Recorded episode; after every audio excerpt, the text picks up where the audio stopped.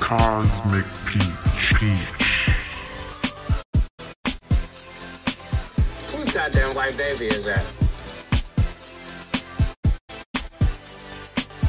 You can't handle the truth! If I wanted my face covered in lies, I would still be in porn. It's a big club, and you ain't in it.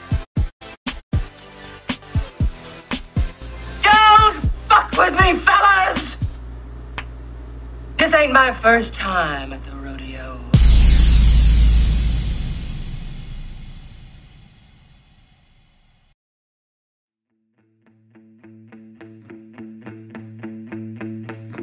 almost heaven. West Virginia, Blue Ridge Mountains, Shenandoah River. Life is old there, older than the trees, younger than the mountains, like a breeze. Country roads, take me home to the place I belong. West Virginia, Mountain Mama, take me home. Country roads. How's everyone doing today? I have a really cool episode, and it's one that I had been looking forward to for a long time because I recently tossed those gross synthetic endocrine disruptors we call birth control pills out of my life. And I've never felt better. So, in the spirit of empowering myself, and empowering other ladies, I wanted to have this discussion with Dr. Nathan so we can clear up a few things on women's health and where this whole quote unquote birth control movement came from. Dr. Nathan is a holistic OBGYN, and this episode might not necessarily be for the male members of my audience, but it's still cool because he goes into the history of how it was women healers and goddesses and all that, and why has it turned into women aren't worth anything unless we're working nine to five or what happened to the mom staying at home with the kids and pregnancy being this beautiful thing and yeah yeah yeah yeah we'll get into it it was first thing in the morning when i had this interview with dr nathan and i had set an alarm and me being the fabulous Sagittarius that I am, I hit snooze about 18 times and then I realized the interview was going to start in 30 minutes. So I ran, hopped in the shower, uh, got a cup of coffee and got straight onto the podcast. Um, it was still an extraordinary conversation. I think most everyone will love this episode A little bit of housekeeping of course hats shirts whatever you want i got it for you on the cosmic shop link in the show notes i also have the beloved holistics website which is where you can check out some more from dr nathan and his podcast which is really awesome. Ladies i really recommend checking that out. It's nice to get away from conspiracies a little bit and just go back to some natural health every once in a while. So this is kind of where we're going in this episode. Of course let me know what you think. Drop a five star review if you love what I do. Um, anything else? Anything else? We're nearing the end of the month. So uh, if you want to get your questions in, go ahead and do that at the uh, cosmic.peach.podcast on Instagram. It's almost my birthday. I don't even know what I'm going to do. I'm getting old. I'm an old woman. All right. Uh, that's enough for now. Let's jump right into the episode. Here we go. Tumble out of bed and I stumble to the kitchen. Pour myself a cup of ambition and yawn and stretch and try to come to life. jump in the shower and the blood starts pumping. Out on the streets, the traffic starts jumping. Folks like me on the job from nine to five. Working nine to five.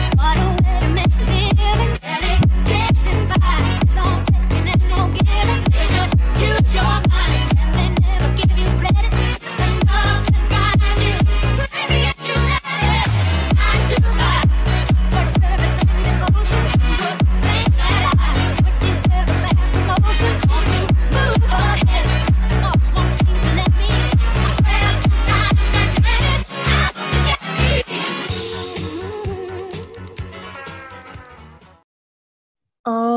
everyone, you are listening to the Cosmic Peach podcast, and I have a very special guest for you tonight.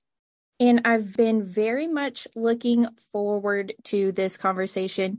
We have Dr. Nathan, who is a holistic OBGYN, on tonight, and he's going to answer all of the questions for us. All the questions.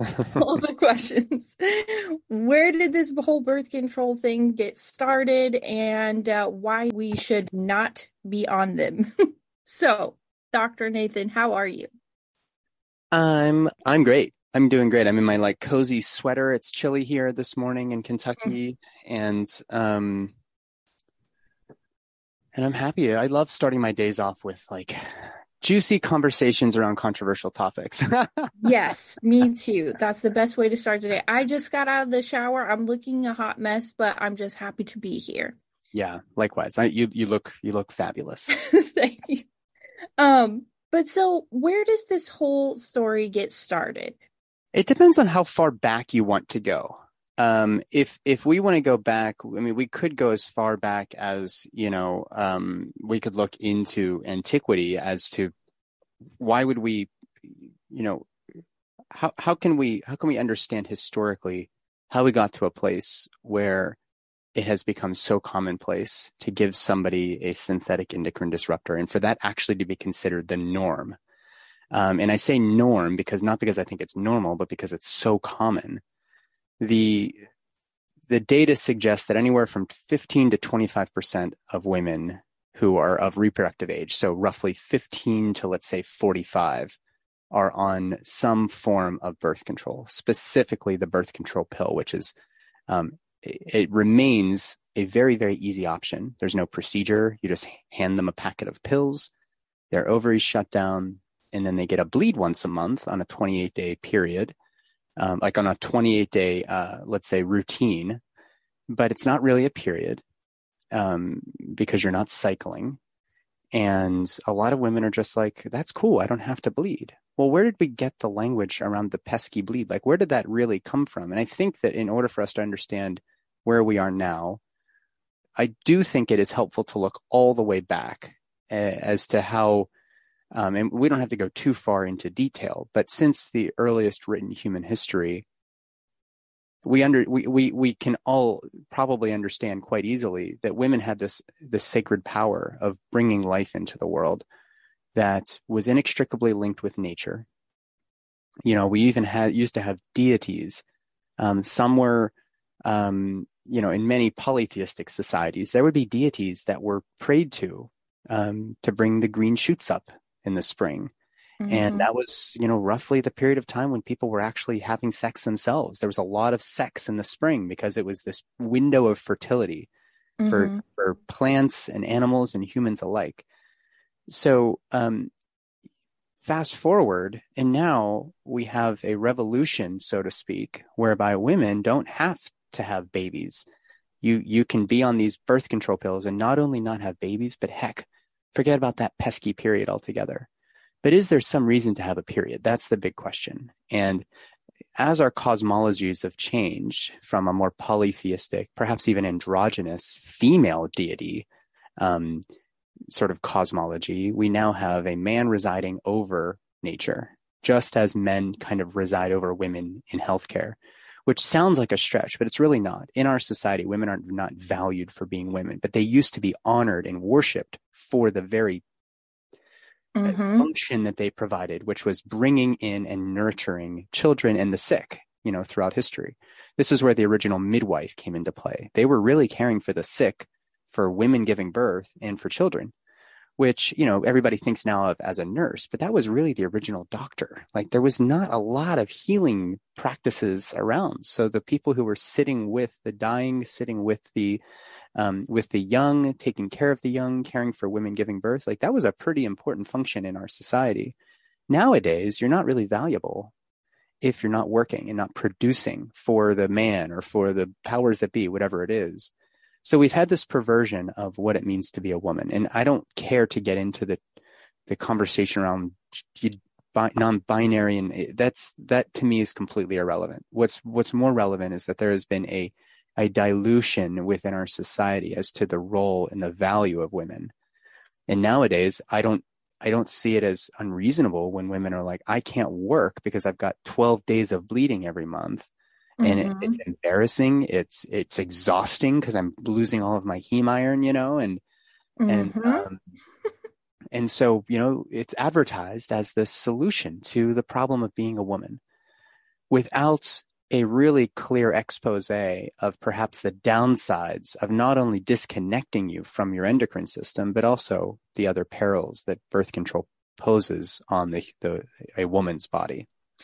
Is the menstrual bleed kind of like a detoxification of your body throughout the day?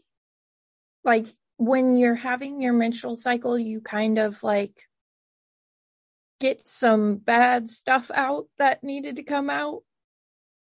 Yeah, uh, yeah. I mean, you know, the language that I use is that it's a bit of a reset switch. You know, your body knows that it needs to shed the lining. And from a very physiologic standpoint, that's exactly what it's doing. You've got this lining that is built up over the first half of your cycle. You ovulate. If that egg doesn't meet a sperm, then there's no purpose for all of that lining that was built up to stay there. It's very energy taxing to maintain a reproductive system if there's not a baby that's going to be born there. So the the purpose of your cycle is to shed that lining, which you could describe as a cleansing process. You know, it's a Mhm. it, there's there's a ritual. There used to be ritual around bleeding. You know, it used to actually be this sacred thing where you would actually go off and kind of rest and digest and replete Mhm. yourself. But now it's expected that it doesn't matter if you're bleeding. You need to to get to work. You need to be doing the same work as a man, so to speak um, because men don't have much to offer society unless we're producing something. So if you want to be valuable, and men we've determined are more valuable than women based on changing cosmologies alone, um, you're going to have to step it up. And one way to step it up is to stop that bleed. Ooh, I just love you so much. So there's a lot to unpack there. First, I want to ask you what is it that women on their periods experience that we we mistake for a period bleed?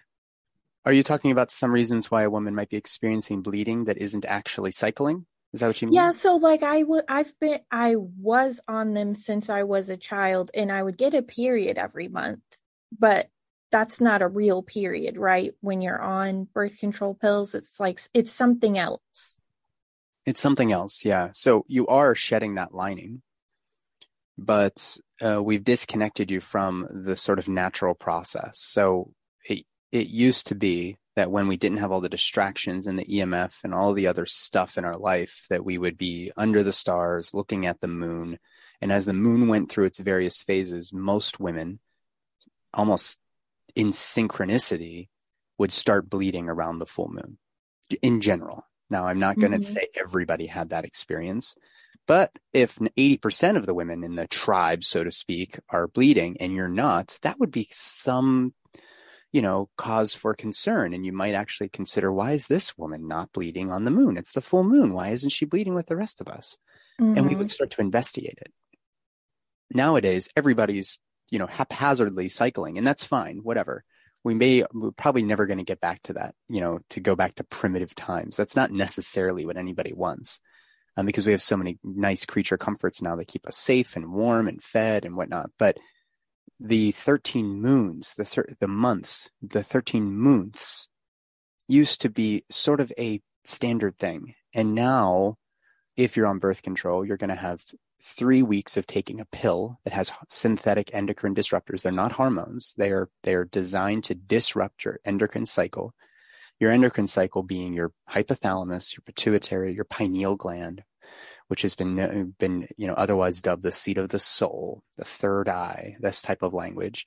You've got your thyroid, your adrenals. You've got a whole bunch of of endocrine organs, namely your gonads and everything I've mentioned. So Mm-hmm. the gonads in men are called the testicles, the gonads in women the ovaries.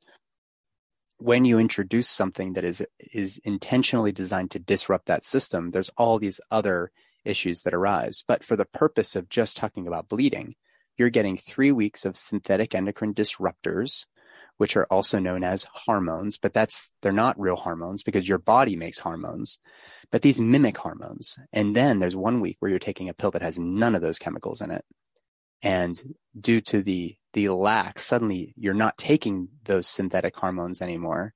Your body experiences what's called a withdrawal bleed, and this happens in your period as well. But it's from it's under the normal in, you know, uh, influence and withdrawal of the of the natural hormones that your body produces.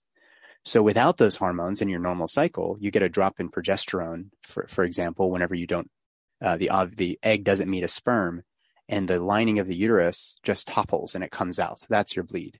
In this case, you're giving these synthetic chemicals, and then bam, you're not giving the synthet- synthetic chemicals. So your body does have a, a bleed in the same way, but it's not the same. It's not it's not cycling the way that nature in, intended it. So you're not really cycling. You are causing a bleed in order to prevent endometrial cancer. Because if you don't get the bleed, those those cells that are supposed to be shedding, they just stick around, and then they start to transform and mutate, and then you get you end up with problems. So this, oh this my is why- god.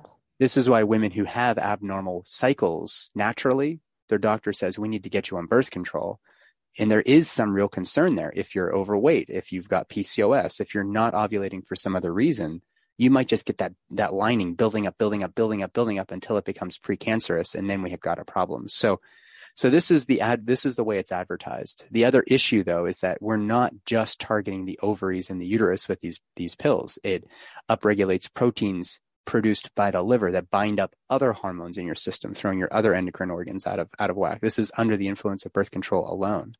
Um, you have most of your serotonin receptors, a large part of your nervous system, in other words, lives in the lining of the gut. Your immune system largely lives in the gut. 70% of your immune system lives in gut associated lymphatic tissue.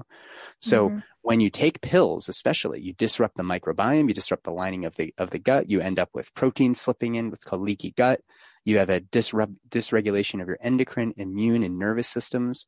And that's why women who are on it are like, great, I'm having a monthly bleed, but I feel like hell. I don't feel like myself anymore. What is going on with me? And the doctor's like, hey, that's that's typical. You're fine, whatever. And they get or get gaslit for five to ten years. And nobody ever investigated why they're not having 13 months, 13 cycles. Remember, back then, 80% of people are bleeding at the full moon. Why aren't you bleeding on the full moon? They would have then investigated. Maybe they would have used some, you know, gentle, you know, remedies or whatever mm-hmm. to get you back on path. But instead we say, oh, what a pesky bleed. Let's just put you on this pill. 10 years later, you want to get pregnant. And nobody ever investigated why your periods were off in the first place. So we've done you a disservice threefold there. And, and Wow. not to there's one last thing before i stop chatting and that is that women have been inextricably linked with nature which is why our cosmologies had to change from gods within the earth providing shoots and roots in the spring to a god residing over the earth. That's the man in the clouds. That's the christian theology. And really the abrahamic theologies. That's our our, our muslim judaism and and christianity and, and all of its different lenses.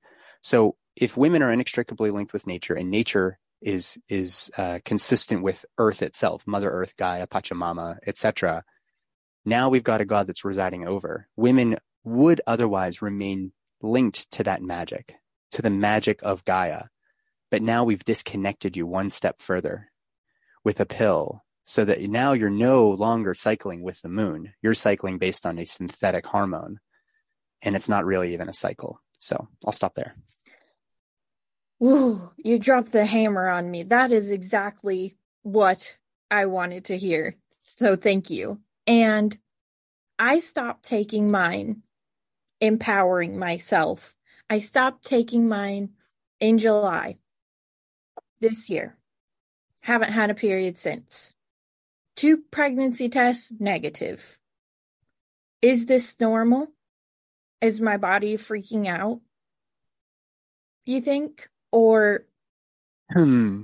Are you feeling weird? Like, do you feel like you're not yourself?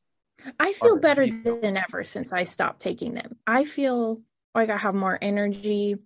I feel like um I'm happier, but at the same time I'm like maybe I'm so happy and have so much energy because I'm not having a period. Yeah. Yeah. But I do encourage everyone to stop them. So I wanted to kind of lead by example because everybody kept telling me, like, you're trashing your body. You need to get off of them. You need to get off of them. So I got off of them in July. And my husband's freaking out because he's like, You haven't had a period since July. You could be three months pregnant right now. And I was like, No, I took two negative pregnancy tests, but I feel like I was on them for so long that my body's taking extra time to adjust to like a normal, like actually having a cycle. Yeah, you know, for years, so birth control became more mainstream probably back in, I want to say in like the 50s or 60s is really when it came to be, you know, this new opportunity for women to break free of this pesky cycling business and get to work. And of course, if women were pregnant all the time, which in the past, you might have 10 kids over your lifetime, you might have 20 pregnancies over your lifetime and half of them die. The point being that you're always pregnant because you're always ovulating every Mhm. month. And um and so it was this like, hey, the women uh, are could contribute to productive labor if they weren't in labor, if they weren't given having babies. That's great. So so it was a really great way for us to to amplify our GDP by getting more women into the work into the workforce. So there, I mean, you could argue that that's a good thing. I, I'm not saying that there's a good or bad, but it's important to understand historically how we got here.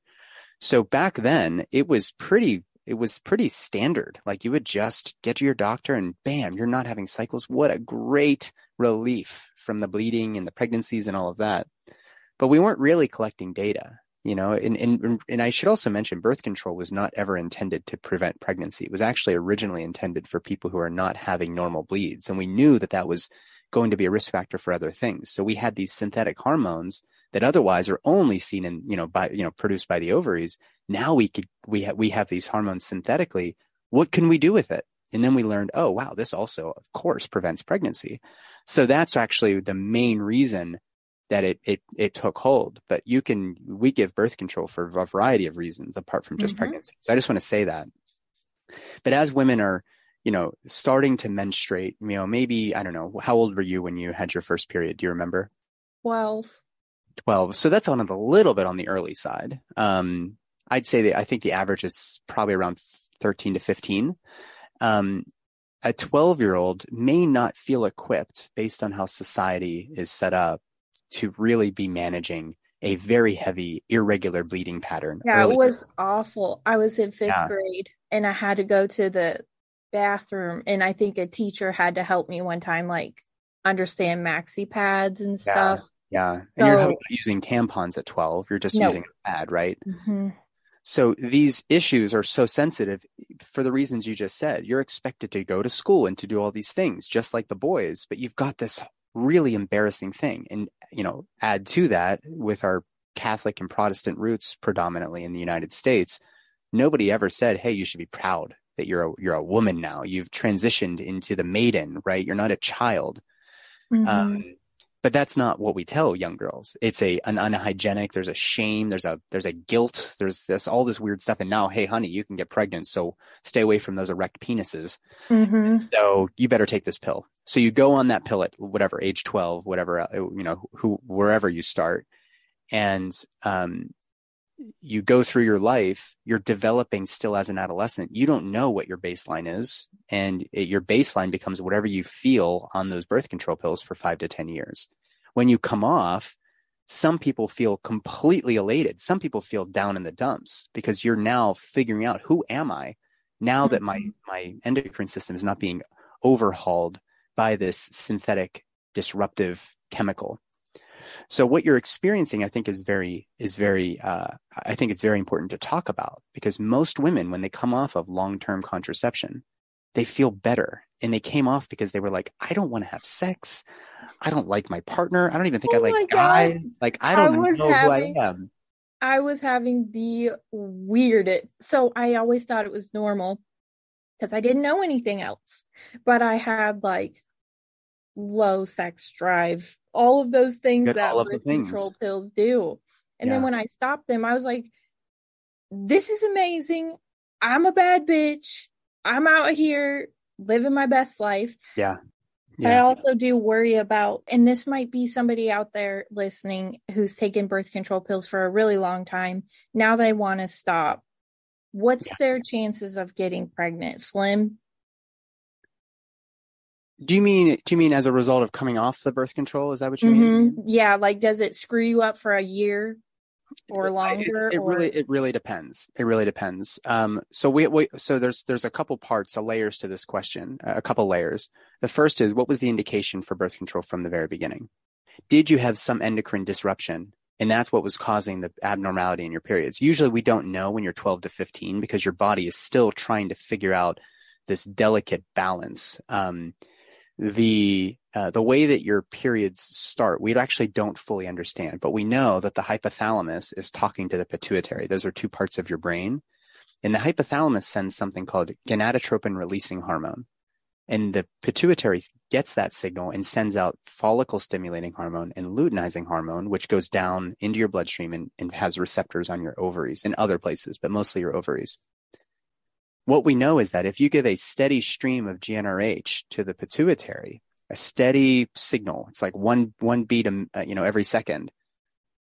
It doesn't really do what we need it to do. In fact, there's actually periods of the day where you get a pulse of this, and then there's a long pause, and then you get another pulse, and then there's a long pause, and so this pulsatile faction is actually what is required. It's not a steady linear relationship, you know, on an assembly line. So Mhm. When you're young and you start to develop this signaling pattern, you're not necessarily getting a pulsatile pattern. You might just be getting a drop, or it might be one drop, and then next week you get another big surge, and then you get a drop later that day. Like it's all over the place. So while you're in your adolescence, your 12 to 16 year period, your body is trying to figure that pattern out, which is why putting you on birth control is problematic because it doesn't let that signaling pathway um, kind of work itself out. On the other hand, if you had normal periods and then you were put on your per- on the birth control, um, you know, pill at or whatever at age 25, but you had totally normal periods, you were just like, I don't want to get pregnant. Coming off of birth control in that case, you still have your intact system. Taking the birth control away may, with time, maybe three to six months, may allow that system to figure itself back out. Um, but again, perhaps at age 25, you were put on birth control because something was disruptive upstream and nobody ever looked into it. So the whole clinical picture is that depending on the reason why you went under birth control, was your endocrine system fully developed when you went on birth control? And has the birth control pill done significant damage to these other systems I've laid out? Those three factors play into what can I expect when I come off of hormonal contraception? And we've been talking now for how long? For what, 20 minutes? 34 minutes. So 34 minutes, we've talked about this. What woman is getting 34 minutes to really discuss these things with their doctor? Never, No. ever. Never. You might get 20 seconds, let alone 34 minutes. So Mhm. the point being that women are starting to ask the question. This actually lays in, you know, gets into what you were asking before. Is it normal to have this issue afterwards? I think only now are we starting to actually listen to women to understand that they feel like shit on birth control. They feel better when they come off and they're looking for other options apart from these synthetic hormones to dysregulate their system. They'd rather honor the system and try to figure it out through more natural means so that they have this thir- these 13 cycles per year on average. Mhm. Um, so your experience coming off the birth control pill, I can't say for sure. I would say I would expect a period of at least three to six months until you feel like you're fully back to normal. And it may be longer given any of those factors that I just mentioned. Oh my gosh, that makes so much sense too. I I wasn't I didn't have my period one week and my mom had me at the doctor. So my system never developed. I'll just tell you that right now. Ah, yeah. Yeah. And I do have to also say they claim that it helps with acne. It caused me acne. My skin has never looked better since I stopped. Actually, I had on my back, chest, face, and I stopped them in July and it slowly actually has started to clear up. So Yeah. that's another myth of the birth control is that it helps with acne. I think well, it well, hang on. There, well, there's a there's a caveat. There's four different categories of progestins. Those are the synthetic progesterone components. The fourth generation does help with acne through a very kind of funny way, and uh, and that is by down regulating androgens in your in your bloodstream. It it does have a, a a- skin clearing effect, but those other three categories, which are far more common, uh, because that fourth generation also comes with a high risk of blood clots. And when I, there was a there was a, a brand called Yasmin, and that was really it was really famous for that. But the others, the other types, absolutely can. So there's always there's always layers to peel back here. In your case, it actually made it worse. So if the doctor says it couldn't have been the birth control, well, I, I came off of it and my skin cleared up. So what do you say? Mhm. about that, You know? Yeah. yes. So I just what do you think about uh what do you think about when they're giving you uh like when I go in for a yearly exam, you know, the scrape and smear and all of that. Um last time they did blood work and they said you um you might have polycystic ovarian.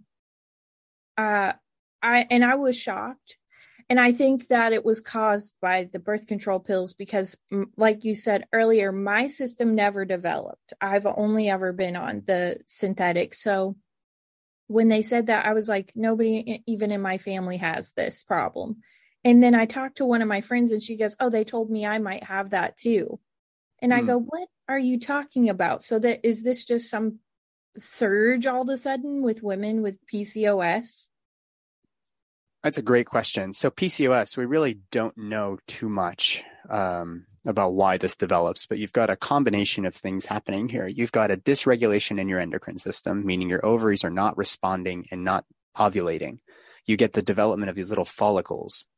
And usually what happens is around the halfway point in your cycle, you've got two phases. You've got your follicular phase. That's where the phase where you're developing the thick uterine lining. And then you have your your ovulation and then you have your luteal phase. During this follicular phase, you've got I don't know, maybe 10 follicles per ovary. It could be it could be even more than that developing on each ovary. And then at some point of those 20 follicles, one follicle is just going to be more sensitive, it's going to dominate over the others, and it's actually going to feed back to the brain that hey, feed me preferentially. The others won't be able to keep up. That dominant follicle is the one that ruptures, releases an egg, and that egg sails through the fallopian tube to meet a sperm if a sperm is there. In PCOS, for whatever reason, you don't get a dominant follicle. So what you have is all these follicles keep developing. And because there isn't one that dominates, the others don't fall away. They all just kind of stay sort of medium, small or medium size. And when you look at on, on ultrasound, what we, what you see is the string of pearls, meaning there's all these little follicles all around the the periphery of the of the ovary, but none of them has has opened up to release their egg. So that's one issue. The other issue is that there's a pattern of insulin resistance, which is why women with PCOS tend to be a little bit more overweight. They tend to have uh, uh, maybe a higher hemoglobin A1C, which reflects poor blood sugar control. Um, they also tend to have a little bit more body hair in unwanted places around the nipples, on the chest, maybe even on the chin and uh, on the face. So this combination of things, not ovulating, having too much androgens, and having resistance to insulin. Androgens are the male hormones. Men and women both have them, but men have them at about 10 times the amounts, if not more, than women. Androgens are responsible for the hair growth. And what we know about these these follicles that are developing is that the dominant follicle is the one that can most rapidly convert androgens to estrogens. So there's a, there's there's all these little players involved in this syndrome, polycystic ovarian syndrome, and it's more than just you have a bunch of follicles on your ovaries. There's there's there's more to it, and that tells us that we're we're looking. We need to look beyond the pelvis. We need to be looking beyond the ovaries to find a solution. So when I work with women who have PCOS, and and by the way, let's remember there is now because we are listening to women. There's now a syndrome called post birth control syndrome. The the uh, the issues that may arise because we've now been finally listening after 50 years of using these these horrible chemicals We've got skin issues. We've got fertility issues. We've got hair loss, digestive issues, um, migraines, weight gain, mood disorders, anxiety, depression, all of those things, which are related to all of the bad things that it does that I talked about before with the immune system, nervous system, the gut, the endocrine system, etc. So you've come off birth control. You are now in a state of endocrine dysfunction. We know you are. We intentionally did it to you. That's what the pills are meant to do is disrupt your endocrine system. So I'm not speaking woo woo here. Like that's actually Right. what pills were designed to do. They kept you from getting pregnant. Aren't you thankful? Well, now that you're off that and you want to get pregnant, you've got a messed up gut. You've got a disrupted immune, uh, nervous and endocrine system. And now all of those things that I just described actually fit perfectly into what we call PCOS. So PCOS could develop de novo, meaning it could just happen because we have something that triggers this anovulation, may, meaning maybe you do have full blown diabetes and you're just not taking care of yourself. Maybe. Um, could it be that you have a whole bunch of crap in your food system that's that's actually disrupting your endocrine system, like xeno uh, like these sort of plastic like products and fragrances and neuroendocrine disruptors found in your shampoos, like all of that can contribute.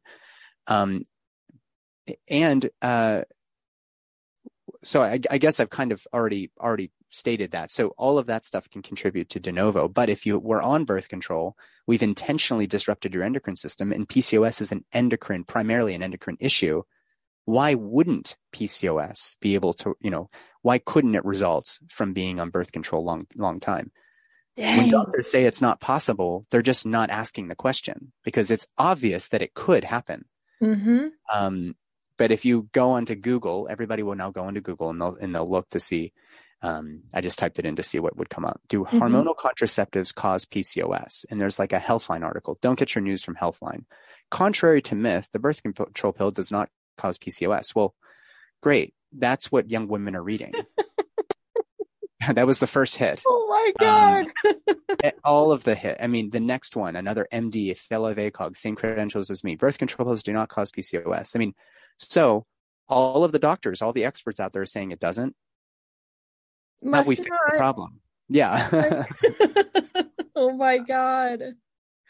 That just interests me to no end because I've never heard this stuff from my doctor. My doctor comes in and he says hello and he asks me what I do for a living while he's down there poking and prodding around. And then he's like see you next year. Here's a year's worth supply of birth control pills. Let me know Yeah. if you need anything. Yeah. so yeah no nobody has ever talked to me about this. So i have a selfish question um there there's been a lot of uh, women in my life who had really hard pregnancies, gestational diabetes type pregnancies. Um, I came out like upside down, like facing up, and like my Yeah. arms came out first, like hard pregnancies. And um, I do worry that if I ever had a baby, I wouldn't be able to do like the natural birth thing because that's what I would want to do is have like a midwife and be in a little jacuzzi tub and just water birth, woo, natural nature. And I'm scared I would be able to do that because one, I've been on birth control pills so long, my body screwed up. And second, a lot of the women in my family had had difficult pregnancies.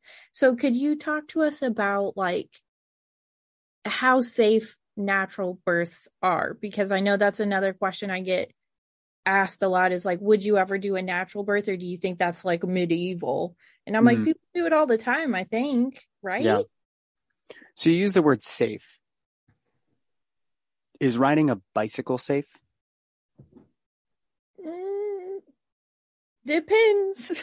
Okay. That's the right that's that's the right answer. Is riding a motorcycle safe? depends. How about driving a car? Mostly safe. How about flying in an airplane? Mm, yeah, you have. I for me, riding in airplanes is a trust thing because it's like I trust you to land this bad boy safely because I'm putting. Right. I mean, we're talking in about a your- 100,000 pounds of metal soaring through the sky at Mhm. 350 miles per hour. Doesn't sound safe, but hey, we all do it on a Yeah, regular. right, right, right. Um, is uh, eating McDonald's safe? Absolutely not. Well, I mean, it, No. there there might be people who live to 105 and they eat McDonald's every single day. So again, it They depends. got that. They got alien DNA if they're. Well, I mean, yeah, I mean, I remember these like old people like George Burns who died when he was like 101. He smoked cigars all day, every day. Mm. Like cigars, I think kept me going. You know, and it's it's he's being silly, but right. does smoking cause is smoking safe? No, but Most people would say no. Yeah, but not everybody who smokes gets cancer. So smoking Mm. does not cause lung cancer. Smoking, ex, you know, predisposes you to a higher likelihood of developing lung cancer. Riding a motorcycle predisposes you to a higher likelihood of smashing your brains on a telephone pole. But I ride my motorcycle and I don't think about, oh my God, this is so unsafe. I think I'm glad I know how to ride a motorcycle and I better be cautious about the cars around me. Um, if I if I Mhm. drank alcohol while riding a motorcycle, that safety factor starts to dissolve. Who knows how safe it is? So the, the reason I'm bringing this up is that when we use words like safe, dangerous, risky, um, it's a good idea or bad idea, whatever. These are all relative terms. So in a natural childbirth, when we say it's safe, does that mean that there's absolutely nothing that can go wrong? Of course not. Is there absolutely everything that can go wrong? Yeah, that's also a possibility. And the same goes for a, whenever you say natural birth, I'm guessing what you're saying is you're having a baby at home with a midwife. right a home birth. doctor. Sorry, yeah, a home Yeah. birth. So a home birth versus a hospital birth, a hospital has the ability to do surgery very, very quickly and perhaps save the baby. But what's important about this is to remember that the person who's going to be operated on or have interventions in childbirth or whatever may have a different value system, which is not in alignment with the value system of the person who is recommending the, the interventions. So if the doctor says it would not be safe to have a home birth, I recommend a C-section or whatever. I recommend an induction or whatever else. The person who has to make that decision may have a different value system. And the scarier thing, you know, um, between something bad happening at home with a home birth versus having a hospital birth where there's a cascade of interventions and maybe even a C-section. Between those two, they may see it riskier to be in the hospital and they may feel safer, so to speak, at home. And this is where the medical system has has has missed the mark. It's not a matter of what is safe or not. So you're asking a good question, but it's the wrong question. The question is, where do you feel best having a baby? Because if you have a baby, if you start your labor somewhere and you don't feel safe or seen or warm or cozy or that people are listening to you, the stress and the fear that, that arises within your nervous system is actually disruptive to physiologic childbirth. So imagine you're like a, a, a lioness out on the prairie and you're going to squat down and push your little cub out. Well, now you hear growling in the woods. Your labor will stop immediately and you may run 50 miles per hour in the in the other direction. And then you can start your labor again. But you sensed it's not safe to be here. And we know that this Oh happens. We know that that's this happens. beautiful. So for humans, why would we be any different? We still have a Mm-hmm. limbic system. We still have a, a lizard brain, you know, atop of which is this really complicated cortical brain. But we still have a flight or fight just like anybody else. And if a person is scared, if they feel um, assaulted, if they feel raped in their labor because somebody shoved their hand where it doesn't belong without getting consent, that can disrupt the labor process. So, so to say that it's safe to have a hospital birth, I would, I would venture I, I would ask that person who's challenging the home birth suggestion, talk to somebody who had a hospital birth and then chose without any hesitation to have a, a home birth in their next pregnancy and ask them why. And they're going to tell you a whole range of things from, I don't feel like I was listened to. I feel like they, they scoffed at my birth plan. I feel like they were intervening. They weren't consenting me to Pitocin and I don't feel like I was given a fair shake in counseling around C-section, whatever it is. So a lot of women are walking out of the safe hospital birth feeling far more traumatized than the person who made the decision to have a home birth because they wanted to stand in their own sovereignty and exercise their autonomy, um, which isn't often the case in a hospital system. And when you're not allowed to act like an adult, even though you're a decisional adult, that in and of itself, that stress can can integrate as trauma or let me say the lack of integration of that stress can result in trauma. So many women are having hospital births. They have healthy mom, healthy baby. Everything was fine, but something felt wrong. And that little something that felt wrong nags at them for years. And it becomes this tremendous um, it can even it can even present as PTSD because a lot of women feel like I feel like I was raped in the hospital. You're walking around with a healthy baby, but you feel like you were raped in the process. That's a pretty gnarly thing to have to carry forth as a new mom. Yeah, that's significant. hmm yeah, yeah. I watch uh, Sister Wives, which is it's a funny show. Um, I don't think I know it. their uh, sister wife, there it's a Mormon family, and um, it's like the story of their life, and they have like 28 kids, all home births, and they share like the most beautiful stories about it. And one of the moms said, I've had 16 kids and they've all been at home. And she was like, I heal super fast. I feel uh, just really comfortable and safe. And it actually showed one of the moms, and she was just laying in bed watching her show and just started having a baby. the the dad came over to her side and was like, "Oh my God, you're having a baby!" And then it was just a year, and it did make me like a little bit empowered. Like, oh my God, I could just have a kid at home. Like that's crazy. You don't die. yeah. You don't like bleed out. You don't know nothing happened. But I do wonder um what that looks like as far as like insurance because a lot of people like myself work for these corporate companies and they'll be like these are the assigned doctors you can see and home births are expensive right if they're out of pocket can you touch on that Yeah, totally, totally.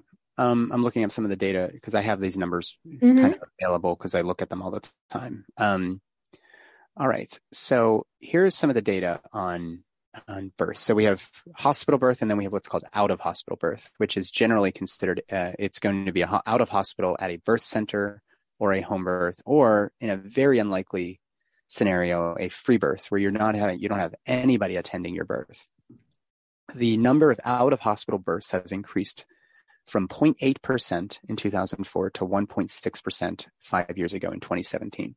So that's a double. It was a doubling over a matter of about, what is that, 13 years. It doesn't seem like a lot, but when you have so many babies being born every year, um, I think it's something like, I want to say it's something like a couple hundred thousand babies per year, something like that. I can't remember. Maybe, maybe more. I don't know. Um, but if you have a doubling in the amount, that's a pretty, pretty big number of people who are choosing to do that. The issue with that is, um, who is able to do that and why? Why are they choosing to do that? So we won't get into the why because I think we've kind of gotten into that a little bit, but it's predominantly white women who are doing this now. And the vast majority are paying out of pocket. okay they are They are. Um, and that is because most insurance companies have not contracted with the midwives to cover their service. And that is perhaps, there's perhaps some intention there from the, I definitely think there's some intention there. Yeah. They're like, absolutely not. We're not going to pay for you to have this beautiful, natural, uh, symbiotic thing happen to you. Right, right. The, the tricky part about that is if an insurance company would pay for that instead of paying for a hospital birth, the insurance company would save money. So I'm not exactly sure if I understand economically why it makes sense to continue that, but you know, I won't get into the history of I'll, I'll give you I- one. I'll give you one reason why is because people have super complications with hospital births that requires them to have to go back to the doctor multiple, multiple times. Like they screwed up my epidural. If I had a dollar for every time someone told me that their epidural was screwed up, I'd have at least twenty dollars. so Right, but that would that would actually that would actually support what I'm saying. What I, what I mean is when you have a hospital birth, you have more complications, you have longer hospitalization, you have all these other tools and things that cost money. So it would make Mhm. sense if the insurance companies were like, "Hey, listen, hospitals, we get it, but it's cheaper if if my clients who's paying me to insure them has a home birth. So I'm actually going to support the home birth. It would make sense because it would actually save the insurance companies probably a billion dollars per year to be doing that. So Mhm. I actually don't see a financial incentive. Now, the hospitals are also responsible for driving up healthcare costs. I did a recent episode with Sandra Alvarez. I think it was number 91 on my podcast, um, where we talk about this battle between Highmark and UPMC in the city of Pittsburgh. in uh, their efforts to monopolize the region. And what happens is that um, in a hospital, if you were to crank up the the the cost of let's say a night, you know, an overnight stay, the insurance company's still only going only going to give you so much money. So they want to reap as much money as they can. So they charge $50 for a box of cornflakes, $20 for a band-aid. Like it's insane what the hospitals are charging because they know the insurance company is going to meet them somewhere in the middle between what the bare minimum they're going to pay and what they've actually been asked for. So the hospitals are going to squeeze every last drop out, which is why insurance is actually so expensive in the United States. It's one part of it. But there's a whole bunch of contributors to healthcare costs. Home birth cost, I just asked my midwifery community a couple of days ago, um, what are you charging for home birth? And it ranges from like $1,600 to $6,500, depending on where you're living and what I guess the profit is. I don't, I didn't ask that, but um, that's a heck of a lot of money up front. However, when we had a baby, we had a hospital birth and then we had a home birth, our second, and then I joined the Clippers, so no more babies for us. But Mm-hmm. the uh, I collected all the bills from our hospital birth, and if you add up all of the clinic visits, all of the unnecessary ultrasounds, and everything else, and you actually total up what the cost was, even the part that you're responsible for as the as the patient, you're in that you end up spending more money having a hospital birth out of pocket, despite having insurance, than you would just saying, here's a lump sum to the midwife who's going to care for you in a better way than doctors will. They're going to have longer visits with you. They're going to have more frequent checkups in your home. And then they bring everything to your birth. You don't even have to rush to the hospital. And they're seeing you for six weeks regularly postpartum, if not longer. And they're helping you with the baby. It's like a one stop shop. And for five grand, you get everything you need. If you compare the bills from the co-payments and the unnecessary ultrasounds and all the other lab work and everything, and the hospitalization, which in and of itself is extraordinarily expensive, compare those bills with the, the cost of one time fee of, let's say, five grand for a, a midwife, you are going to be you're going to be roughly even there, if not saving money by going with the home birth. So, um, the issue, I guess, is that not a lot of people, and especially since this is largely white women who are doing this, um, not a lot of people, um, even white women, have five grand that are just like, here, here's five grand. Um, Mm-hmm. so, so it's it's complicated, um, but there are some states that have up to eight percent out of hospital births. Alaska has eight percent, Idaho and Washington three point eight percent, Pennsylvania three point five percent, probably because of the Pennsylvania Dutch. What The- about Utah? I don't have that listed here, so it must fall somewhere in the middle. But I will say that Utah, actually knowing Utah and knowing Idaho and, and Montana and whatnot, there actually is a fairly high proportion of babies coming at home and, and out of the hospital. Okay, so, so. um, is that where Mhm. you are, Utah?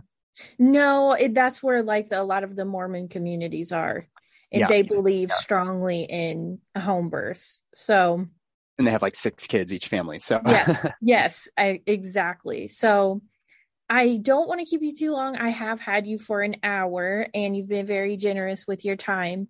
But I did want to ask you um, if you could tell the listeners what you are doing on your podcast in case they want to dive a little bit further into this information and hear it straight from the source. What do you got going on with your podcast?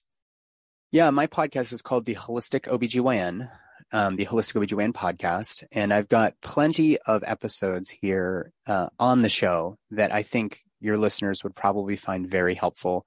Um, the conversations I'm having are not as strictly clinical, actually far more, far less clinical than what we've, what we've gone through today. But we talk a lot about birth. We talk about a lot about death. Um, we talk about, um, improving maternity care. Um, I also have an episode that I'm very proud of. It was episode, I believe, 72, a briefish history of Western medicine, witches, and women healers, which you heard a rendition of that, I believe, on another show. Um, I actually listened to that episode as well because Oh, good, I, good. I listened to you on the Crow 777. Then I went and listened to your episode 72. And then I was like, oh boy, this is everything that I love. So, yeah, I mean, that, that is a can of worms to open up with that episode. That was about four months worth of research. And there are plenty of books for people out there that want to really understand the history of how we got here. I am not heretical for the sake of rattling cages. I can't unsee what I've seen in reading about the history of modern OBGYN. So, uh, the practice of OBGYN. So, anyways, you can find the podcast anywhere. I would love it if um if if you hear an episode, you're listening to this episode, you go and find my podcast. If you find something that resonates, please share it. Please send me a message. Tell me I'm going doing a good job. Leave a review.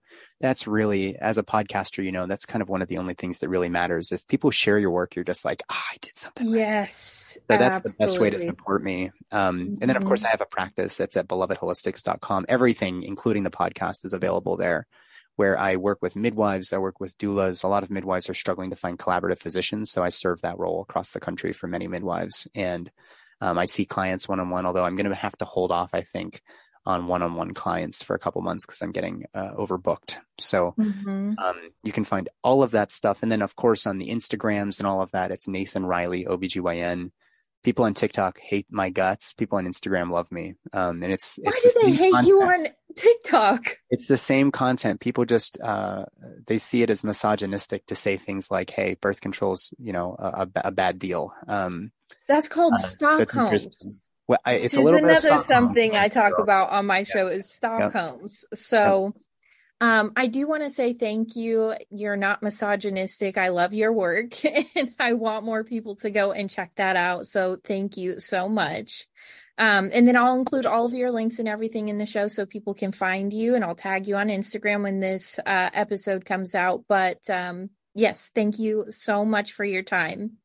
Yeah, my pleasure. And if you have like little media assets and whatnot, like audiograms or whatever, let me know ahead of time uh, when it's going to be released, and I'll pop it into my social media calendar to to you know support your work whenever the episode Oh. comes out. That would be great. Thank you so much. And My if pleasure. people have questions about anything that, that they hear in this episode, can they just ask you a question on Instagram? Yeah, you, you can. Or- I I do all of my own message, you know, reception and, and responding on Instagram. So, um, and then of course there's a submission form where I answer those emails as well through the website. So. Okay, great. Well, thank you so much. And to all my listeners, thank you for listening, and we'll catch you on the next one. Your beauty is beyond compare with flaming locks of auburn hair, with ivory skin